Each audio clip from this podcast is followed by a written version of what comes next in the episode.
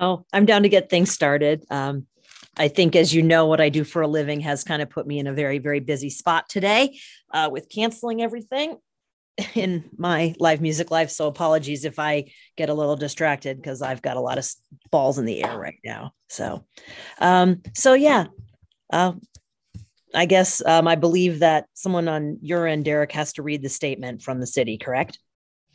Yes. That me? Yep. All right. Good evening, everyone. I am Peyton Williams. I'm filling in for Roger Steinbrock tonight. I have a few housekeeping items for the Zoom meeting. This meeting is being recorded and broadcast on the city's YouTube channel. Please remember to mute yourself during the meeting when you are not speaking. The chat function for this public meeting is disabled. All chats will go directly to me. Unless you are participating during the meeting, please turn your video off.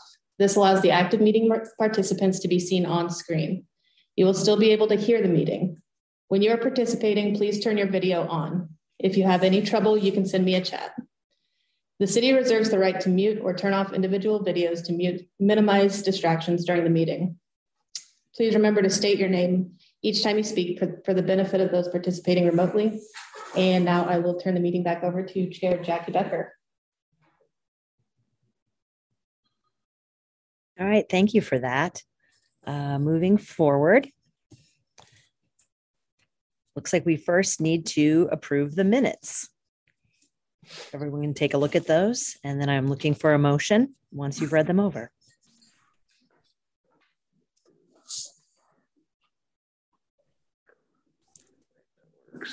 They've got a quorum.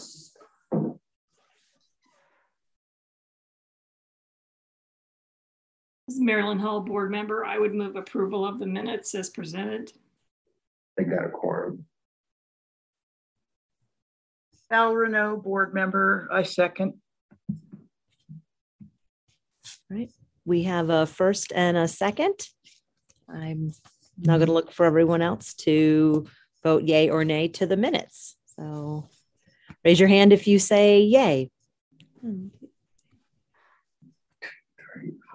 Uh, looks like everyone says yes, so the motion passes six to zero.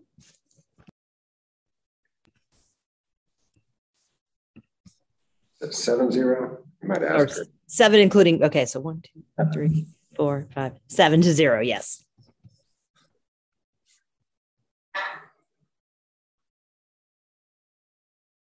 Moving on to letter C, public comment. Uh, we, Roger said we have some public comment today. Uh, yes, we do. I believe we have um, Robert Brooks for public comment.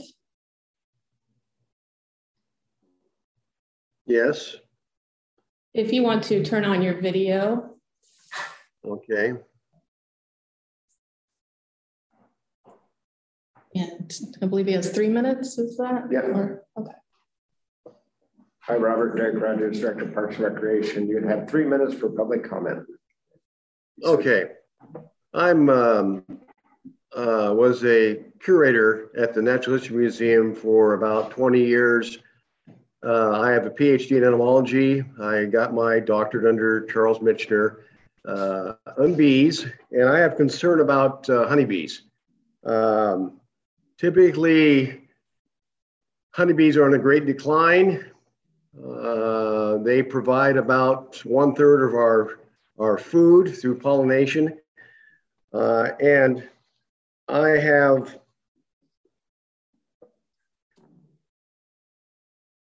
noticed that, and I get quite a few calls about bees going into houses in Lawrence, and typically pest control services kill the bees. Uh, very seldom are bees rescued. It's a quite a tedious task. I've done it dozens of times myself, usually with no charge, trying to save the bees. And uh, I have used a, and I've sent a letter, I've used these swarm boxes that are about 20 inches by 20 inches by 10, high into trees with particular attractants in the box, making them um, actually more attractive than tree holes more attractive than holes in houses, and have almost had a 100 success uh, uh, colonization rate with these boxes. Uh, typically, if you have a swarm, it is from a hive that's overwintered. And the big problem in throughout the world, actually, and throughout the United States, is can you get your bees to overwinter? The die rate is is up to 90% in some places, especially in Kansas. Uh, a lot of um, a lot of things are attacking our bees. Well, uh, with the bees that are making it are the ones that are in the wild, no one takes care of. And so I've uh, got a program where I've been trapping feral bees and established bees which are fairly resistant to all these things that are killing bees that industrial beekeepers uh, have have seen. Um, and I would like to propose a program where we put these trap hives 12 to 15 feet high in a tree in remote areas in city parks. Doesn't have to be every city park. Uh, there are hundreds of swarms that are released in the city. Swarming season's coming up at the end of March and starts through the summer. And uh, most of them, since the uh, tree holes are very usually occupied, most of them are going into houses. And I would like to rescue those bees and and uh, put them in the hives. Um, and I would like to start a program of mentoring people to, to do this. These these trap lines would have to be monitored once a week. And typically, I've had um, trees in towns that were on private property. I've caught many swarms. There are tons of swarms that go typically go into houses. And uh, I would like to uh, see if we can't do something about that. I don't know of any city in the United States that has a program actually to save honeybees. Some of them plant uh, pollinator friendly uh, patches like the one outside the library, uh, but they're so minimal not to be of great use, but they're something better than nothing. Um, that's what I want to, that's what I'm proposing. And Thank you, Robert. This is John Nalbandian, board member. Robert, I have a question for you. Will you define a swarm for us? Okay, this is the natural way that honeybees divide colonies. Uh, the old queen leaves about half the bees, and this happens uh, starting usually around April 1st and goes to a suitable area, generally elevated. They prefer 12 to 15 feet uh, and the hive that the half the hive that's left behind, they have queen cells. Queens will emerge. The first queen out kills all the rest. She mates and continues that uh, original colony. So this process is by which how honeybees divide their colonies.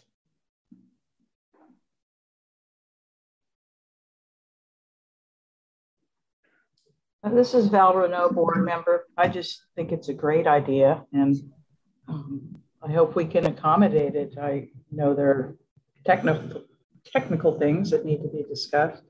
I think it's also we could probably find a lot of volunteers because a lot of people are concerned about the bees. Um, this doesn't address the overwintering at all, does it? Just the the overwintering. So if if the bees swarm, they have overwintered because packages that are brought in, Julian from from uh, the bee store downtown gets packages from Texas. They were getting them from Georgia. They're not acclimated to this climate. They generally don't overwinter. If you if bees do overwinter, that shows some genetic success, and those are the things I want to propagate. But the ones that are out in the forest, in the wild, it, I know bee trees in Lawrence that have been there for 20 years. No one's touched them, and they've done fine. They've been put into uh, hives, and they tend to something happens and I, I it would be uh, take a while to explain what I think is happening. Um, but overall, I think we that we can. Um, I would. There's no financial obligation. This is all out of my pocket. I'd ask the state for nothing more than to cooperate in a program that I think can help novice beekeepers and um, promote a bee-friendly, pollinator-friendly uh, environment in the city. This is Pat Phillips, board member. Um, Robert, I really appreciate your, your knowledge and as well as the time that you're offering to um, take on this program. Um, there is one um, one of the six commitments in our city that states um, environmental sustainability, and I think that goes right along with it. And I, I really support your idea. So thank you for presenting it. Thank you very much for your time. Mm -hmm. This is Amber Nickel, board member. I agree with everyone that has spoke so far. I really appreciated your well-written letter. I'm curious though, is there anything that you anticipate is going to be problematic or that our other citizens might be concerned about or would it is there anything that we should be thinking about that wasn't presented from your perspective well um, obviously uh, if you have been in botanical parks almost all of them have beehives now in those parks and if you have gone by a, a, a small apiary in a botanical park like at Powell Gardens, they're not very far from the trail you think, oh, there's a liability concern here. Well, those are at ground level. I'm proposing ones that are up 15, 12 to 15 feet, way out of the beast flight path. I anticipate no problems with people being stung. And having almost 55 years of experience with uh, honeybees uh, and seeing them in different situations, bees tend to be only aggressive when you try to get into their house. You bang on the hives. They go about their business in the summertime and they don't care about people that are below them 15 to 20 feet. And I know there's great interest in beekeeping, essentially since the, the city's opened its borders to having hives, which I thought was fantastic. Uh, there is, I, I have, I can have no problem getting people to, to ride with me to go out and see bees. I can have 20 people coming with me at the at any time I want. And I thought, you know, I would love to. I'm almost 70 years old. Um, I worked with Charles Michener, who is the world's bee expert. Uh, I would greatly love to contribute something with my knowledge and help uh, young beekeepers and do something naturally without chemicals. I use no chemicals at all. I use the same as if they were out in a tree. I provide a house for them that's like a tree. Uh, Jackie Becker, uh, one uh, question for me would be, would we need as Parks and Rec, would Parks and Rec need to provide some signage for, say, parents who know they have children who might have bee allergies or for anyone in our committee who might have an allergy to a bee sting? Um, well, or you do know you what? feel that would be necessary? I, that's a very good point, And that's why I put in my letter a remote area of the park. This would never be located near a trail, uh, like at the, uh, oh, um, I'm just thinking like South Park. Uh, we have going to the to, to the um, pavilion. Uh, you can have it in the middle of the park, up 20 feet high. Now, it might be interesting to have a sign that indicates they're there, that people might be interested in seeing them. But they'll be so far uh, up, uh, raised above the level that I can't see any problem with anyone ever being bothered by a honeybee. But uh, that is a concern. I mean, there's risk everywhere. I mean, at the playground, people can fall off that equipment. You have to have signs, don't fall. It's it's a risk. But I, I, you can label these things, and maybe uh, people would be warned not to take their children near a tree that has a beehive. I would love to put a sign: City of Lawrence uh, Bee Rescue Program, do not disturb on the hive. Indicate that this is a partner a partnership with the city uh, at no cost to the city. I'd be love to give um, talks about this in the city library, at schools, uh, to maybe people could make their own trap hives and help bees. Besides, the bees are free. Bees are very expensive when you buy them. Go ahead, uh, John. Uh, your, your mic's uh, muted. Okay. Yeah, John Nalbandian, board member. Uh, question for the staff. Uh, we seem the board seems to be pretty positive about uh, about this. Do you all have reservations that we need to uh, consider? Derek Rogers, Director of Parks and Recreation, and uh, I'd back up what uh, Pat Phillips said when I saw the letter come in today, um, or I read it today, when it came in earlier and saw the picture. I think it meets a lot of our sustainability goals, a lot of our strategic plan. Um, I believe there's ways that we could do this.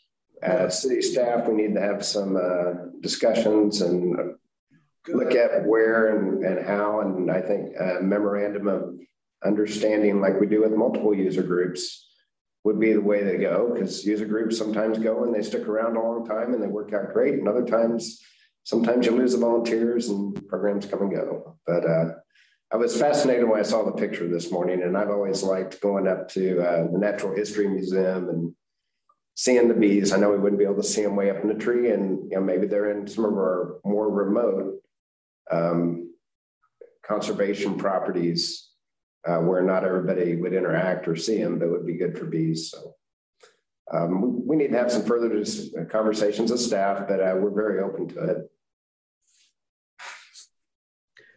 I might say in closing is that I would paint these hives and I'd camouflage them. Otherwise, brown with green stripes so they blend into the bark. They won't be an eyesore. They won't be obvious. Because uh, I'm all about the bees here, but I'm I would love to uh, get people interested in in beekeeping and pollination friendly plants. So I if we can get something going like this, I'd love to to um, talk to the staff that plants and fills our, our, our city with beautiful plants about pollinator friendly plants that are beautiful, that are perennials, that also provide a source for honeybees. Mark Hecker, Assistant Director. Uh, Robert, I have a question. How many boxes are you thinking about?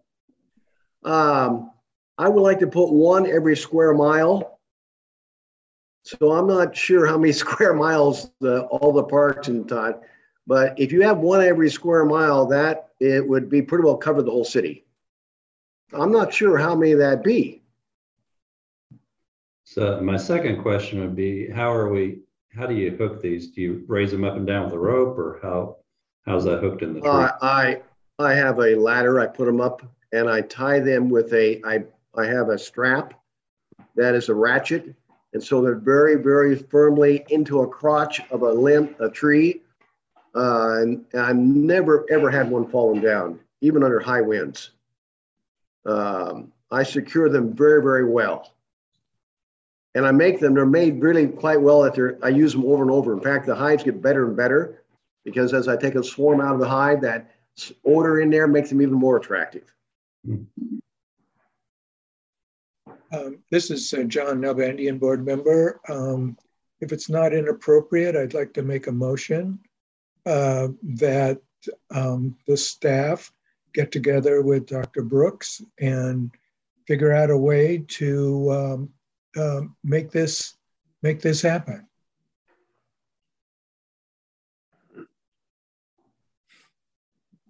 Marilyn Hull, board member, I would second that. Jackie Becker, we have a motion and a second. So I'm looking for a vote from the rest of our board. Uh, for those who say yes, please raise your hand. And it looks like we have all seven members saying yes. So motion passes.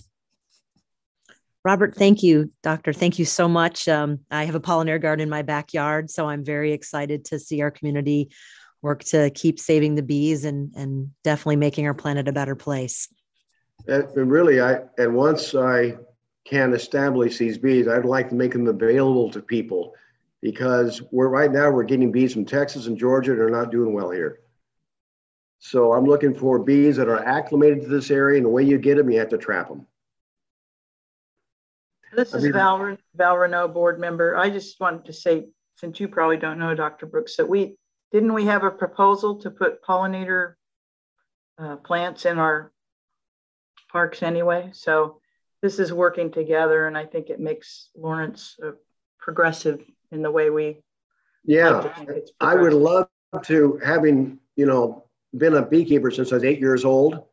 I'd love to give suggestions about which plants are the best uh, in terms of providing uh, a, a, rich uh, palette of pollen and nectar, and that look look attractive if I could do that, I'd love to be able to suggest those less certain things to the um, the people that that do those plantings.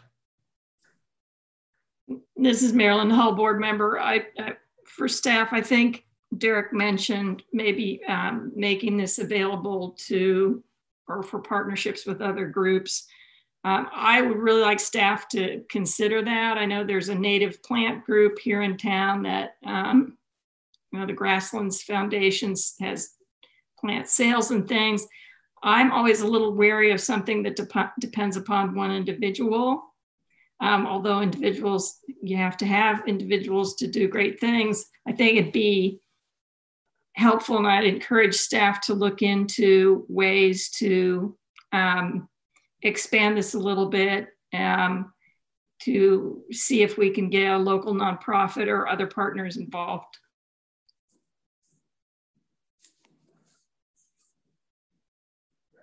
That's why I proposed a mentoring program, because I would, uh, I'm just one person and I am almost 70 years old in a couple days.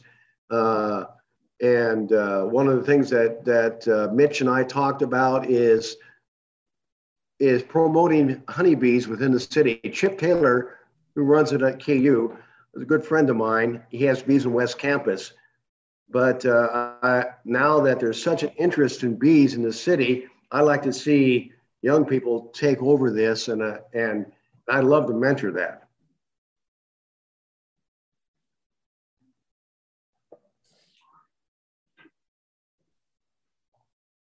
Al Renault, board member. I think Jackie's cat is very interested in this, in all of the. Um, I, I just had a question about where you said the one square mile. Is that one square mile per park, or are you figuring the city of Lawrence? I'm thinking if I can have, if I can get a, I'm thinking of, of covering the city as best I can. I mean, this program, of course, can grow, but I have right now about 20 trap hives. That's 20 square miles. I don't know how many square miles the city limit is in. Do you, anyone know that?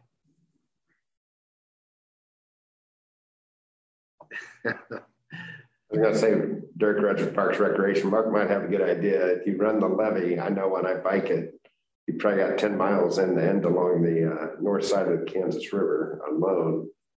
Uh, we were talking today on conservation and land property and what we'd like to do.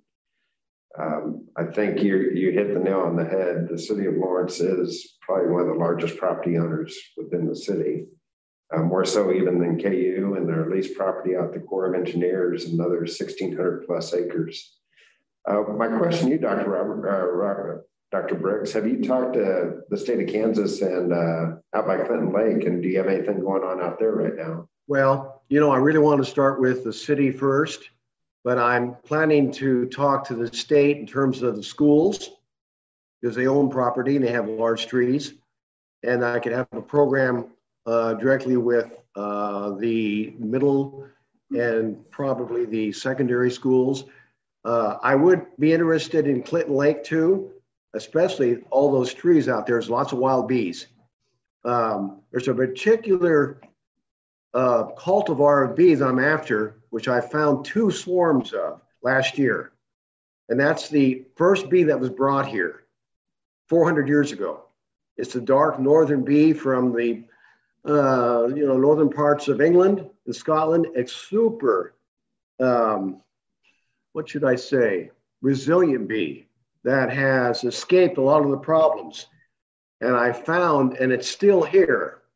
And I, I found two of these uh, colonies uh, I that's what I'd like to propagate. That bee is a bee that seems to be resilient to all the problems and has acclimated this area. Been here since well pioneers came here, brought the bees around. First bees came into Kansas about 1850.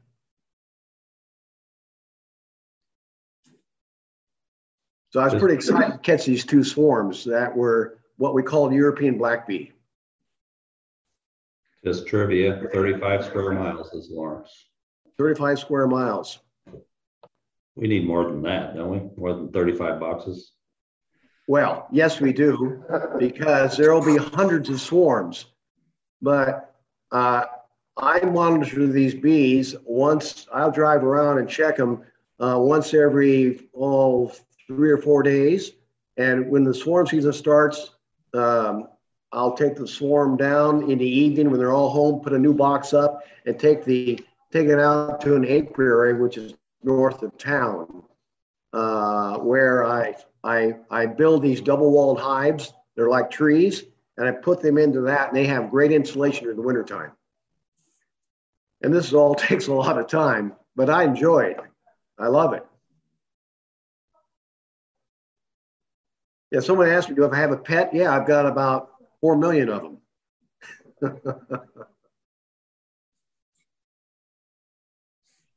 Any other questions? All right. Thank you, Dr. Brooks. And um, I guess I can say, Parks and Rec, please get with Dr. Brooks and let's start hopefully making this happen for our community. Thank you. You have my email message. How can I uh, give you my contact information? What's the best way? Just the email, the the the Parks and Recs, uh, that Park and Rec email address. Is, is that how I should do it? Parks and Rec, Derek Rogers, Director of Parks Recreation. Uh, Mark Hecker is uh, Director for Parks, and uh, he'll he'll respond to you, and you can get your information to him. We'll get a meeting set up, get things rolling. Okay, if you can forward that letter, some of you maybe had it to him, and um, he's got it. I think. I think he got it. oh, he got it. Okay, I sent it to when I got on there. I my neighbor Steve uh, Stephen Evans, and he's had uh, you know you know Steve, so he's helped me. Him and April's helped me uh, do this. Uh, we're great gardeners. April and I are back and forth. Steve and I brew beer together, and uh, he was the one that kind of uh, kind of got me onto Parks and Rec. So I told him what my ideas were. He says, "You got to need to talk to Parks and Rec." so okay, so you guys will contact me, or yes, sir. Derek Rogers, Director Parks and Recreation. Mark will reach out to you via email, and then you can shoot your contact over, and you'll have ours.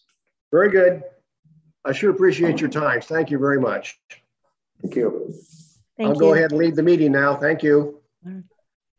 Bye, Dr. Brooks.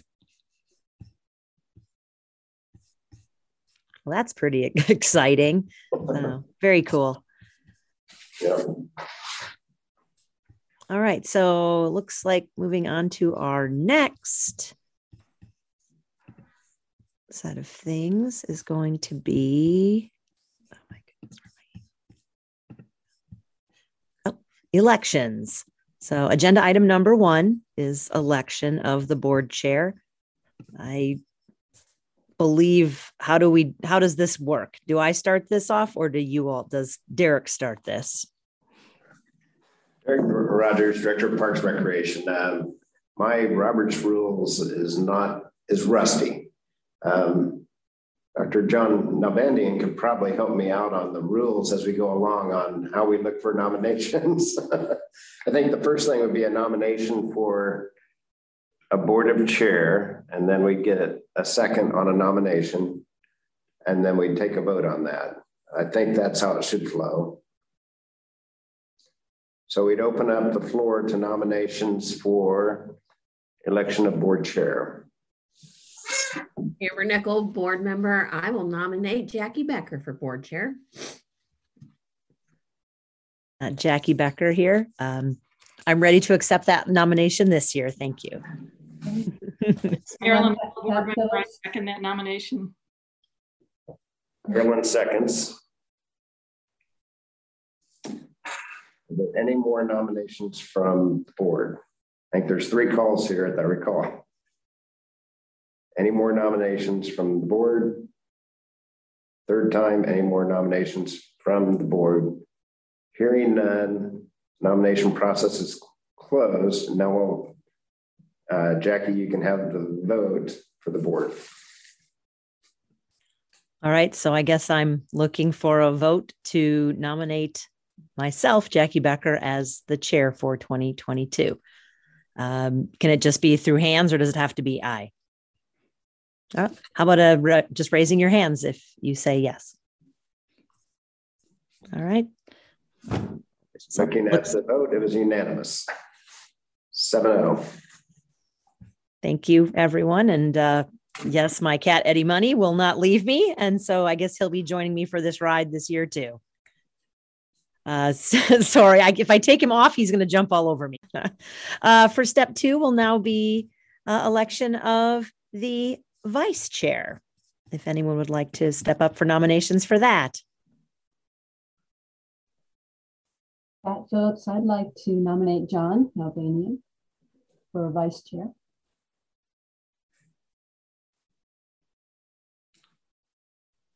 Val Renault, I second that nomination.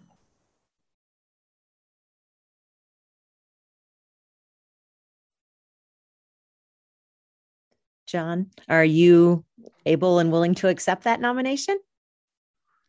All right. Anyone else looking for a nomination for vice chair? Right. I don't see any others, so let's put this to a vote. All in favor of John Nalbandian to be the vice chair for this year, please raise your hand. Again, this is unanimous 7 0. Congratulations to John Nalbandian as assistant chair. Thank you.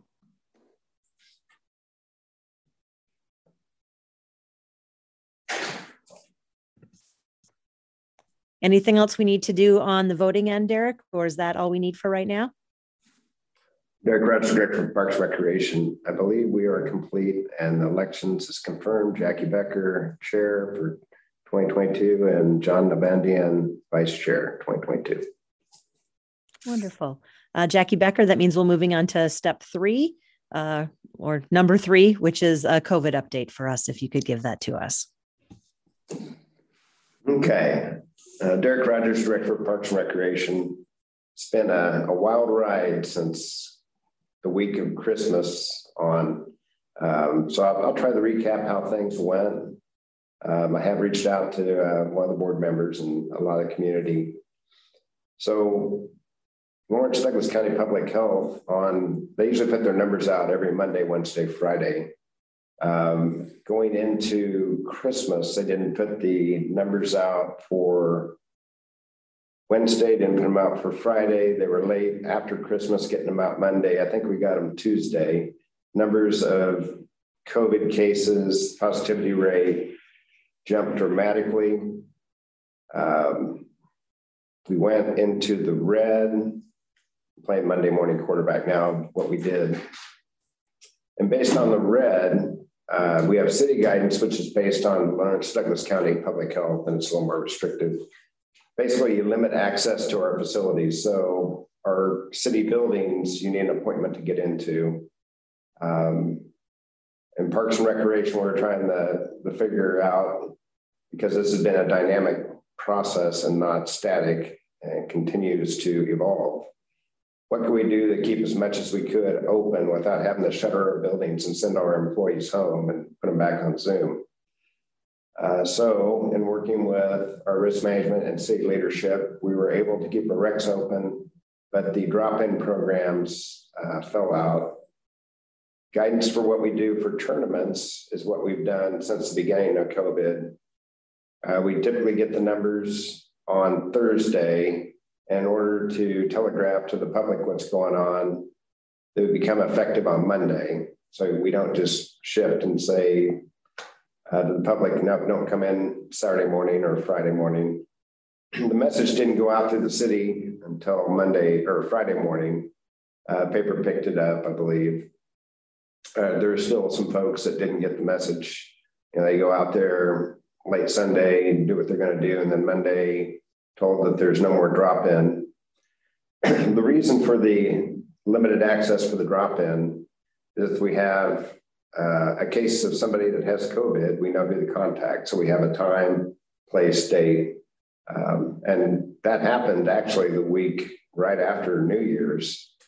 Um, one of our uh, special POPs classes supposed to have a camp going into school. And on that first day, one of the, the kids tested positive for COVID. We notified everybody in the class and we canceled the program. And, and that was that.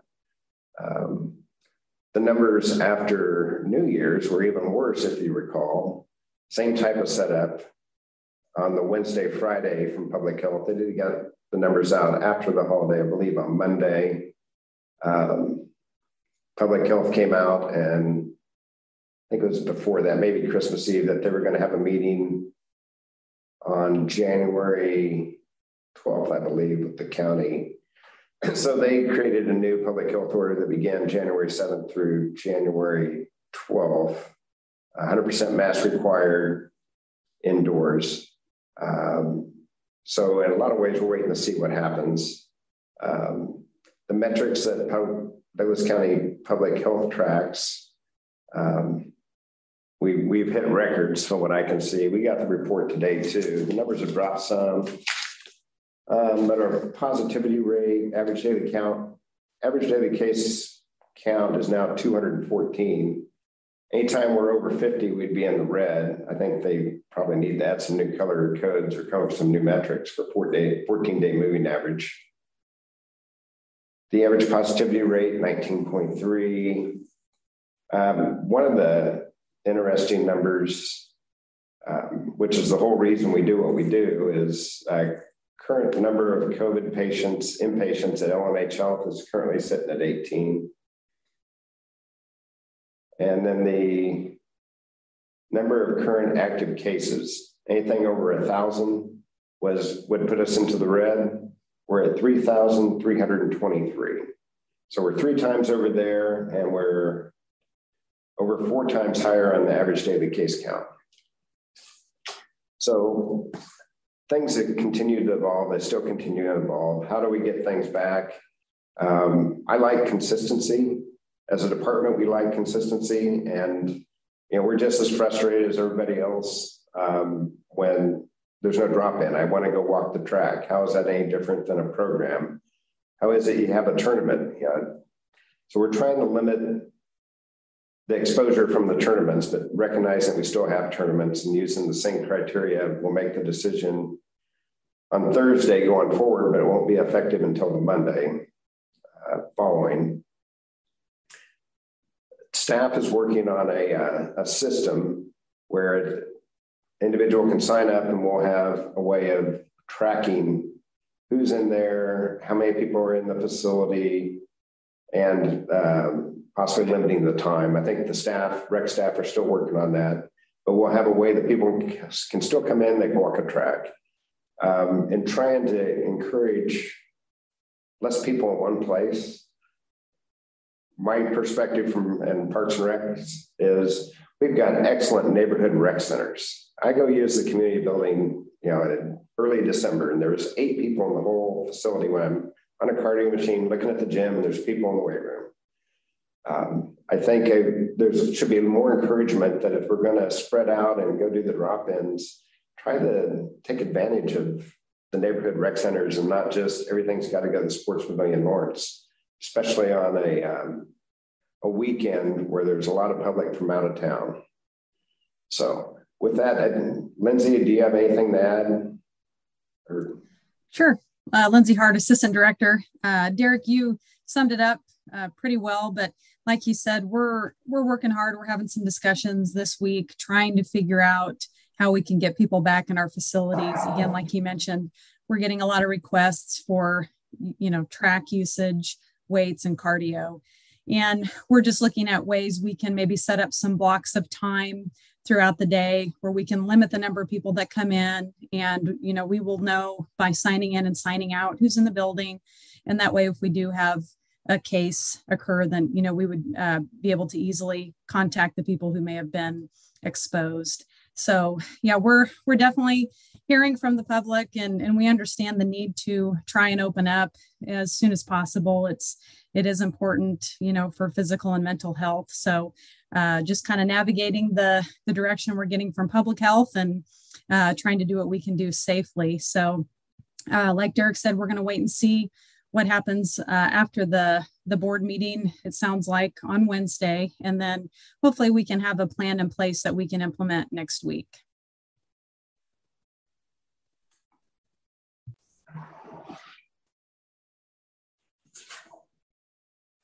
And Derek Rogers, Director for Parks Recreation. With that, open up any questions the board might have. I'm sure uh, emails go to you folks, just like they do the city commissioner or our department. So.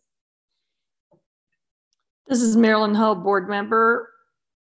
What's the rationale between, uh, what's the rationale for allowing tournaments to go on at the sports pavilion from a public health perspective? Derek Rogers, Director for Parks and Recreation. Um, we had a, a mask requirement which went into effect, which still goes on. Um, you look at the, for the city, we're at, or for the county, we're at 70% vaccinated, 42%, I believe, is the last numbers of the boosted.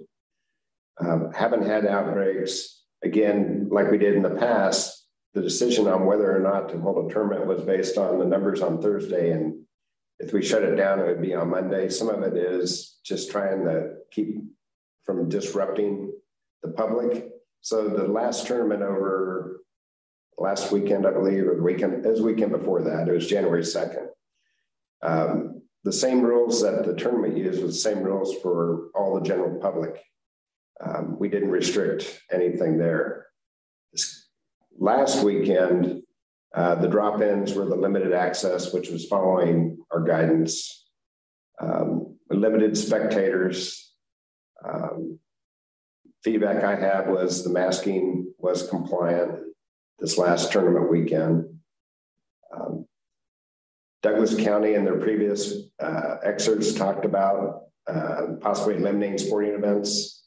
So that's one of the things we'll be monitoring uh, Wednesday night from the county if they're looking at doing that or not. But that was something that was in the paper from LDCPH. I don't know if Mark or Lindsay has any other uh, rationale on that.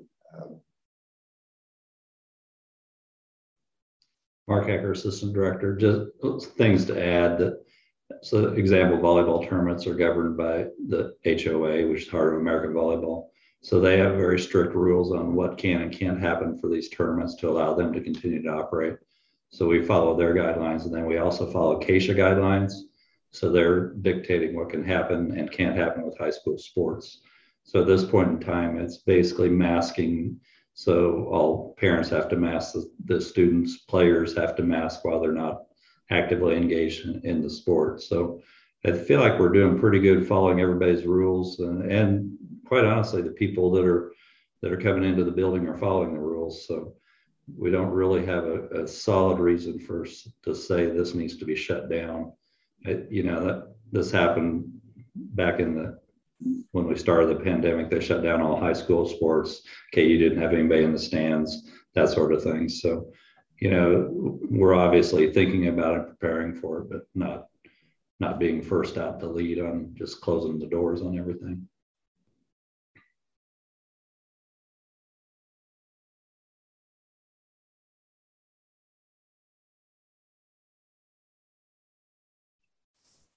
This is Pat Phillips, board member. Um, Lindsay, when you were talking about limiting the number, then I was visualizing at some point that might mean telling someone that's coming up that you can't enter, correct? Yes, that's correct. And again, that's kind of what we're discussing uh, this week. We we started some uh, preliminary layouts today, and uh, first we're looking at what our capacity would be, and we're we're starting with um, about a fifty percent capacity of each building. And obviously, if you look at SPL, that's most likely not going to be a problem. Um, we feel like the building is big enough um, that folks can spread out and we would hopefully not reach that capacity. The smaller neighborhood rec centers may have that issue. And again, that's kind of what we're talking through is how we, you know, when we get our messaging out, explaining to people that there could be a chance that they come to you know exercise at a particular time block and they may get turned away if we are already full um, so again, those are some things that we're working out right now as a staff. We want to make this as seamless as possible and as user friendly as possible, you know, and, and do our best to avoid having to turn people away. Have you also considered um, like a time limit, you know, for those people that are in there that they have a certain amount of time that and then they leave so that that'll accommodate people that are waiting? Yes, Lindsay Hart, Assistant Director. Yes, that's uh, definitely something we have discussed. So again, we're we're talking through, uh, you know, what those time limits could be, and um, you know how we're how we would navigate through allowing people to sign up and come in and out at the different time blocks. And I think that's something we can evaluate once we get started and see kind of what the numbers look like. And, you know, we can always make slight adjustments if we need to um, as we go along. And, and again, we, we really want to make this as user friendly as possible and, and, you know, make it, make it an easy process for everyone. Thank you. Uh, Jackie Becker. Uh, Lindsay, can you tell me how this would affect the aquatic center then also?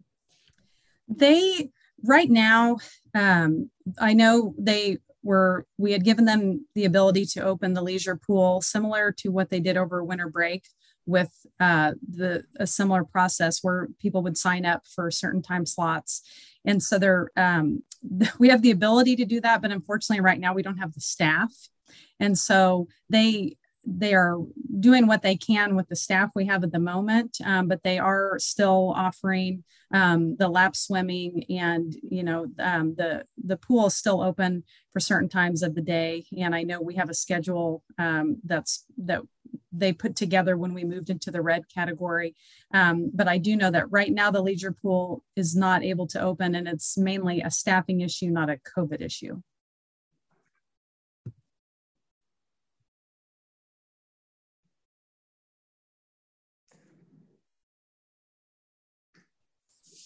Any other questions from the board for Parks and Rec regarding COVID? Okay, uh, thank you for the update, uh, everybody, and let's hope we can find a good solution next week that can keep our our buildings open and allowing our Lawrence citizens and Douglas County residents to to utilize our spaces. One Uh, additional note, all parks and trails are open. And that's a good thing we should push to definitely because it's going to be nice out in the coming days. So hopefully that helps. Uh, so on our agenda item, we're up to number four, which is the turf field update. If someone wants to jump in on that for us. Derek Rogers, Director of Parks and Recreation. Um, it's been a, a long journey, but uh, we made it through a, a Parks Rec Advisory Board and two city commission meetings. And um, it's taken a lot of time of uh, supporting Kaw Valley and city staff, and we got a very good collaborative effort going forward. And I don't know if everybody watched the last city commission meeting on how it played out. Um, we have some new commissioners and a new city commission board seated. Um, they brought up some of the some very good questions about equitability and um, soccer fields as a community asset. Uh, the direction that I heard out of that meeting, and I think the mayor kind of summed it up, and uh, find out what the other user groups would like and try to work with all the other user groups and split the fields up in an equitable way to allow more of our community members to participate. Um, have a public meeting about YSC and the soccer fields, and then come back to the city commission. So I'm excited about the opportunity and the, the clarity of direction. It's not uh, really what we thought the direction was going to be going forward out of the last meeting. But I think um, in the long run, it's the best for the community and uh, look forward to the next process.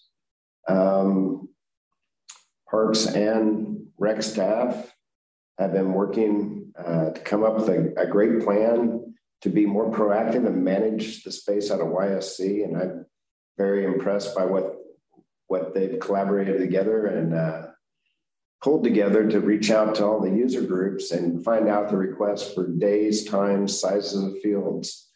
So just like the swim teams that use the aquatic center, we have a good process going forward. Um, so that's where we are today. And that email may have gone out today. It may go out tomorrow to the user groups.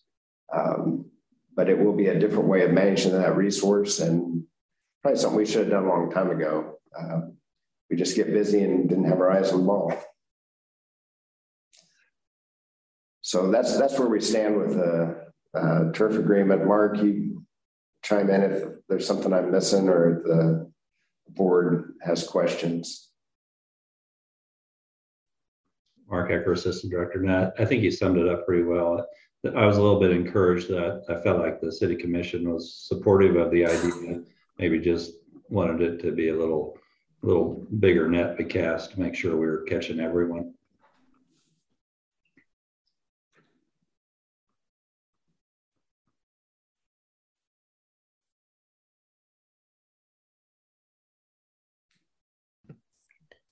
Uh, Jackie Becker, I'm not seeing any other questions. So if there aren't any more, we'll move on to our next topic on the agenda, which is number five, the La Yarda update.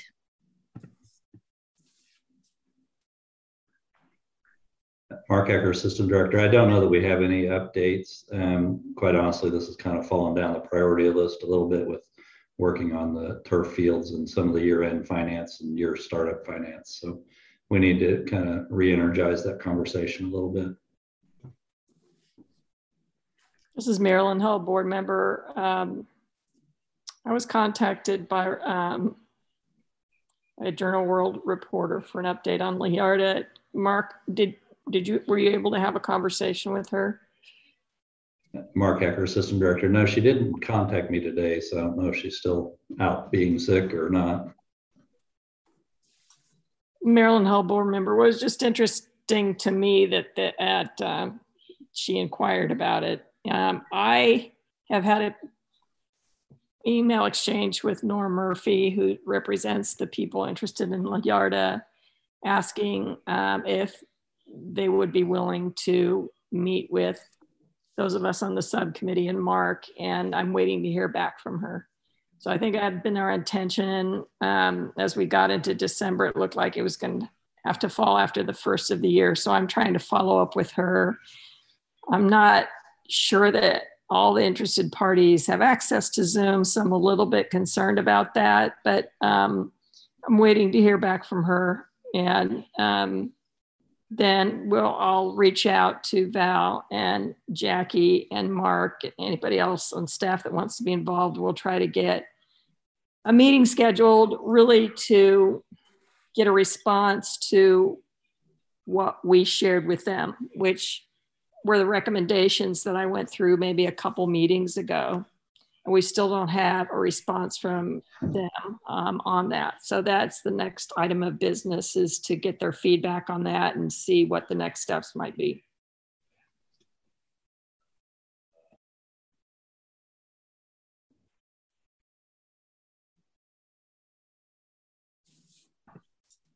Uh, Jackie Becker here. Marilyn, thanks again for always taking the lead on this and keeping it in the forefront. And uh, I guess uh, we'll just look for an update uh, coming soon once you're able to connect with them and, and make sure we have all parties represented and able to discuss the bullet points that you put forth earlier.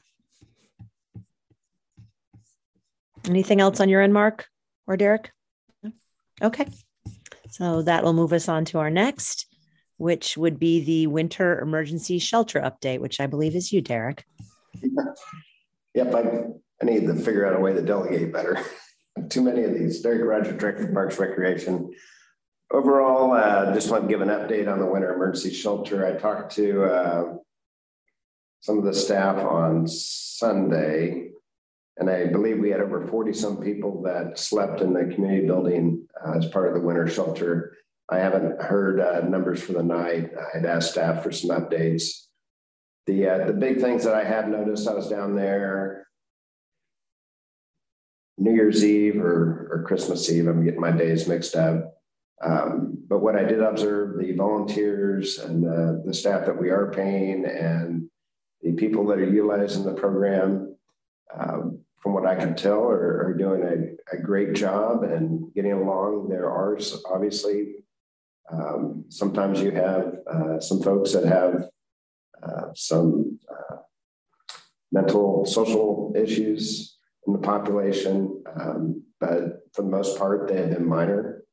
Um, staff continues to look at ways to improve uh, how they do things.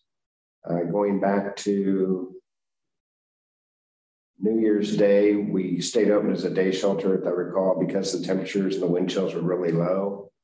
Um, people were grateful. I that was the day I went down there because I was thinking, how are people going to deal with sitting inside the same building all day and not go stir crazy? Uh, I know I would, and I would say that they did a great job of getting along and um, riding out the, the cold temperatures. Um, if you were to compare last year's data with putting people up in hotels, if you were looking at the budget financials, I don't have them in front of me, versus what we're spending on this program, uh, it's night and day. Uh, this is a lot more efficient. Um, so that's about as good as update as I can give. We haven't reached capacity. Our capacity was set for 75 before we'd overflowed to the East Lawrence Center, and we haven't hit anywhere near that yet.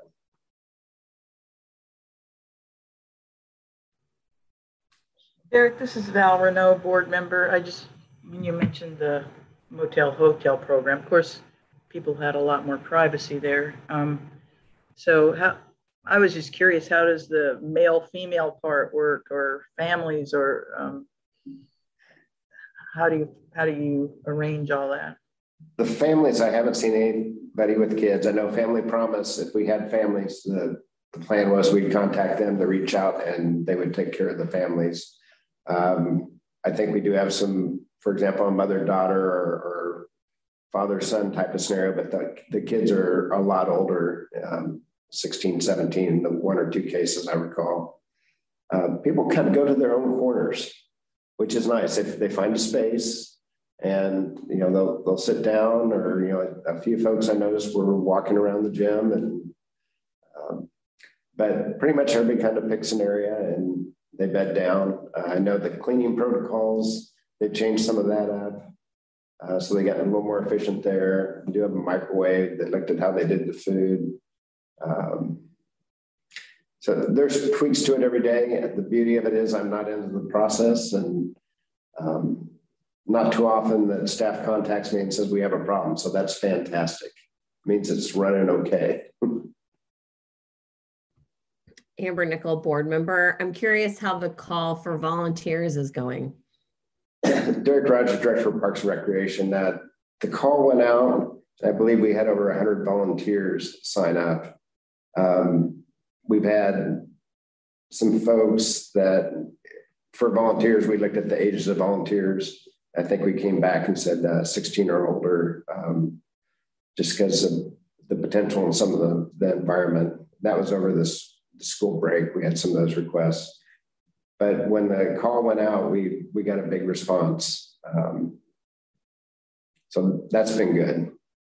It's usually the last minute, and look at the COVID right now, um, and what that's doing to businesses. Parks and Recreation has been extremely lucky. Um, we had one out, got one back, and I you know, tell city staff that you know we don't have uh, 20 or 30% down with like some of the departments. And then I talked to Mark today. He goes, Well, we just lost a small division. Uh, we had a COVID, so we've got some folks out for quarantining. But we have been extremely either lucky or doing very good at our rec centers to not have um, something that's going to shut us down yet. So, yeah. Jackie Becker.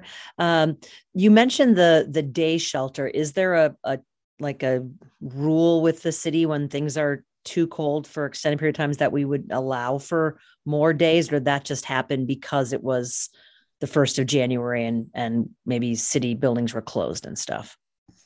Um, if you could say the stars aligned in a good way on a cold day, that was it. Um, we have talked as a staff um, on how we could do some of this. And then we ended up with limited facilities and some other restrictions. Normally, what last year what we did is we promoted, wouldn't call them a day shelter. We we had warming sites for anybody in the city. If you're cold and you're walking around and you're downtown, you're shopping or something, walk into the rec center. Or you know, if you're out walking on a trail out by Sports Pavilion, go into the rec center, warm up for a little bit, um, and then move on. So we've talked about that with limited access. It's kind of like setting up a program. I think once we have a program up, uh, we can do that or we can advertise that. But I think that's more so on New Year's Day or Christmas Day where everything is closed.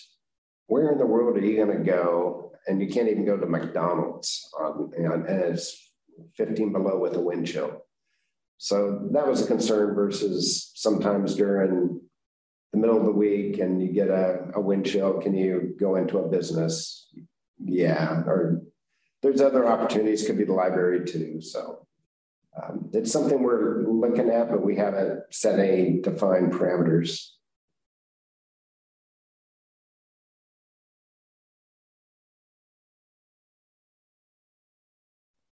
This is Marilyn Hull, board member. Um, is the Lawrence Community Shelter admitting any, anybody now? Is there any possibility of you know people moving from the overnight shelter out to the community shelter? Derek Rogers, Director of Parks Recreation. Um, I'm not an expert in that area. I do ask some of the same questions. Um, I believe the capacity um, is 50-ish or less out of the Lawrence Community Shelter. Um, but I have not heard of, uh, it doesn't mean it's not happening, but I haven't heard of anybody being transitioned out to the Lawrence Shelter. Um, but I, I, think those are probably community conversation uh, items that will come up at some point.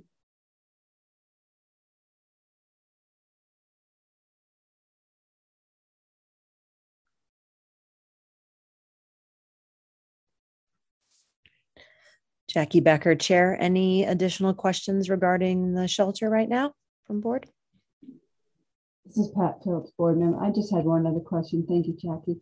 Um, Derek, I, I, think it was New Year's Eve that um, got a message from people that there was a need for um, snacks and things like that for this um, the overnight shelter. Um, is that something that you constantly need uh, that we might want to let the community know? Uh, Derek Rogers, Director of Parks and Recreation. I, Lindsay could probably uh, step in. I, I, know there's a need. We've also had some corporate sponsors, for example, McDonald's uh, provided uh, meals on one of the days and partnered with them. And that might have been New Year's Day. I can't recall. Um, where the food gets dropped off and with limited access, I think we changed that location. Um, but I, I can't remember where, if that's the Castle Tea House or wherever the United Way is now. I just don't recall where that ended up. Lindsay, do you recall? Yeah, or now Lindsay Hart, Assistant Director. I was I was going to try to look real quick. I do know that they changed the location because of our limited access because it was causing confusion for food drop-offs. But to be honest, I'm not sure they said where they moved it. so that's something that we can we can get an answer. Uh, we can follow up on that. I can I can check on that.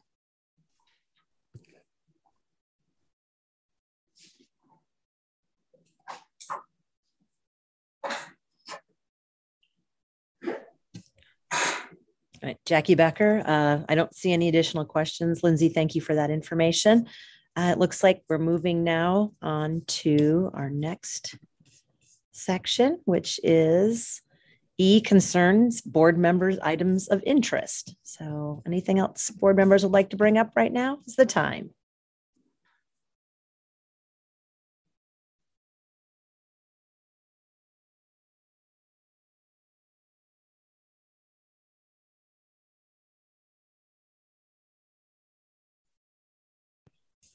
This might be a first. I don't think no no comments from anybody. We must have had them all on the on the agenda already. Okay.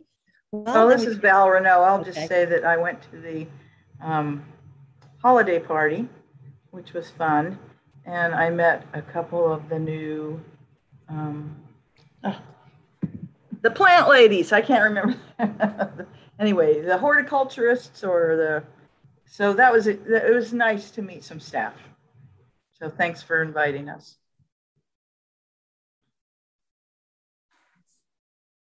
Jackie Becker, thanks for being a board member who attended. I think I was already out of town by then, so I'm glad you made it out and got to meet some people. All right, we're up to our staff update, and um, I believe that uh, Lindsay, you'll be presenting something for us. Yes. Yes, and I know Roger sent out a message uh, starting next month. We will get this to you all ahead of time. And um, that's, I think, will be a good process moving forward. And so I'm just going to read this as part of my report today. But again, you'll have it uh, written ahead of time for next month.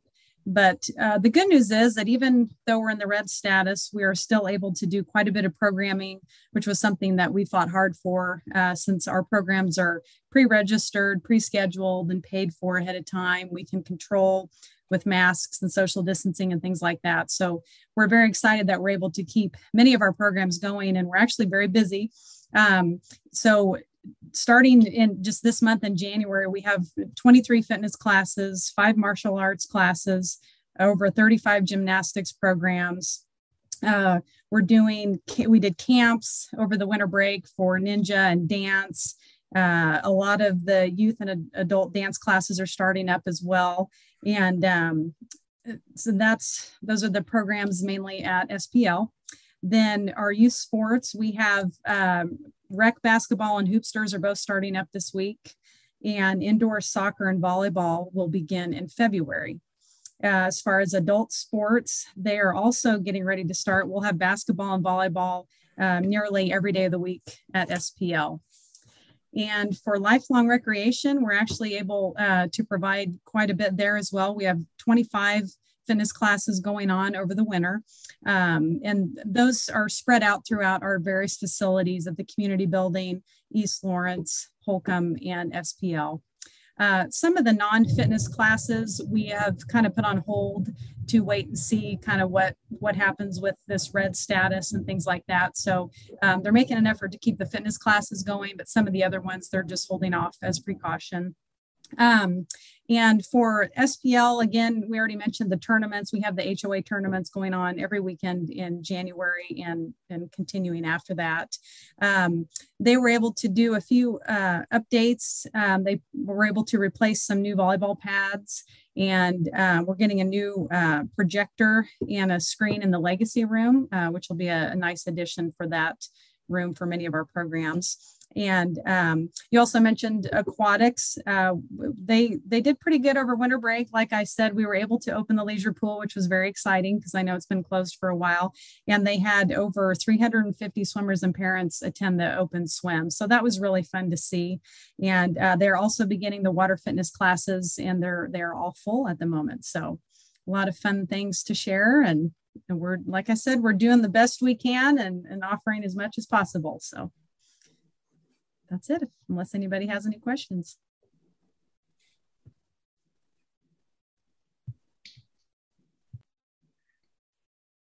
If Lindsay's done, uh, this is Mark Hecker, Assistant Director, I'd like to provide you a little update on some of the bigger projects, if that's okay. I'm going to share screen here.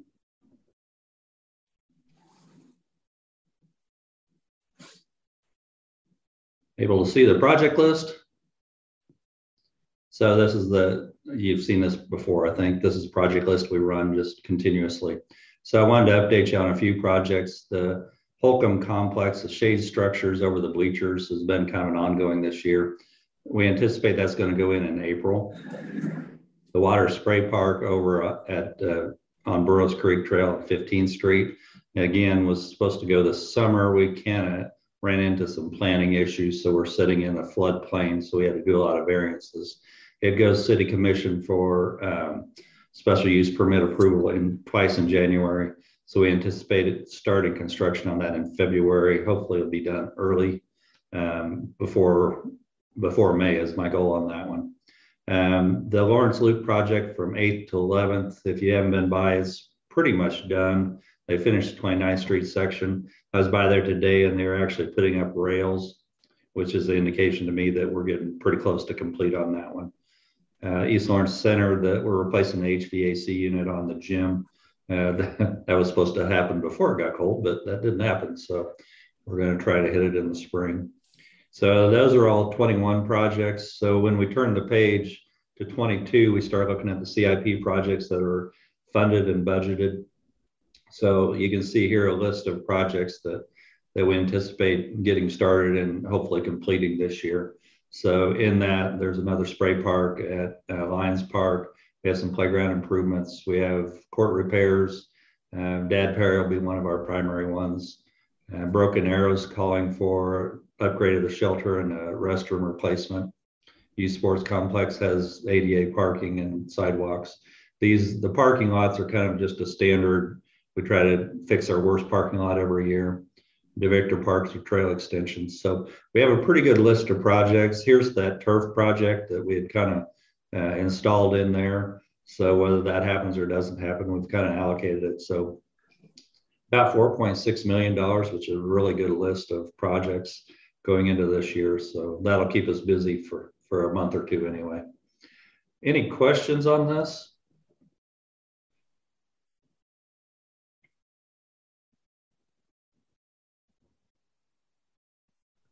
Jackie Becker, Chair. Mark, can you tell me about the the spray park for Lions? Then, do you perceive that we'll have two spray parks done for this summer, or is this one where it gets bidded on and it'll be next year then?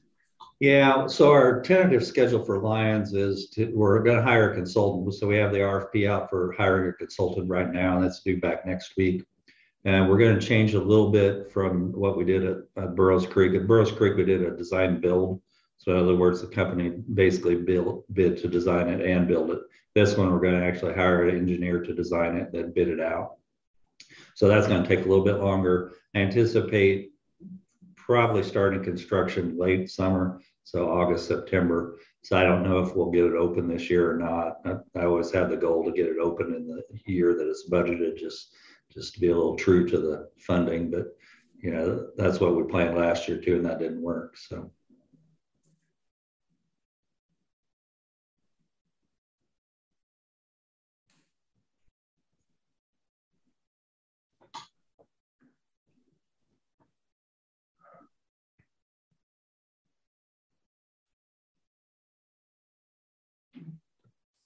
All right, I don't see any additional questions.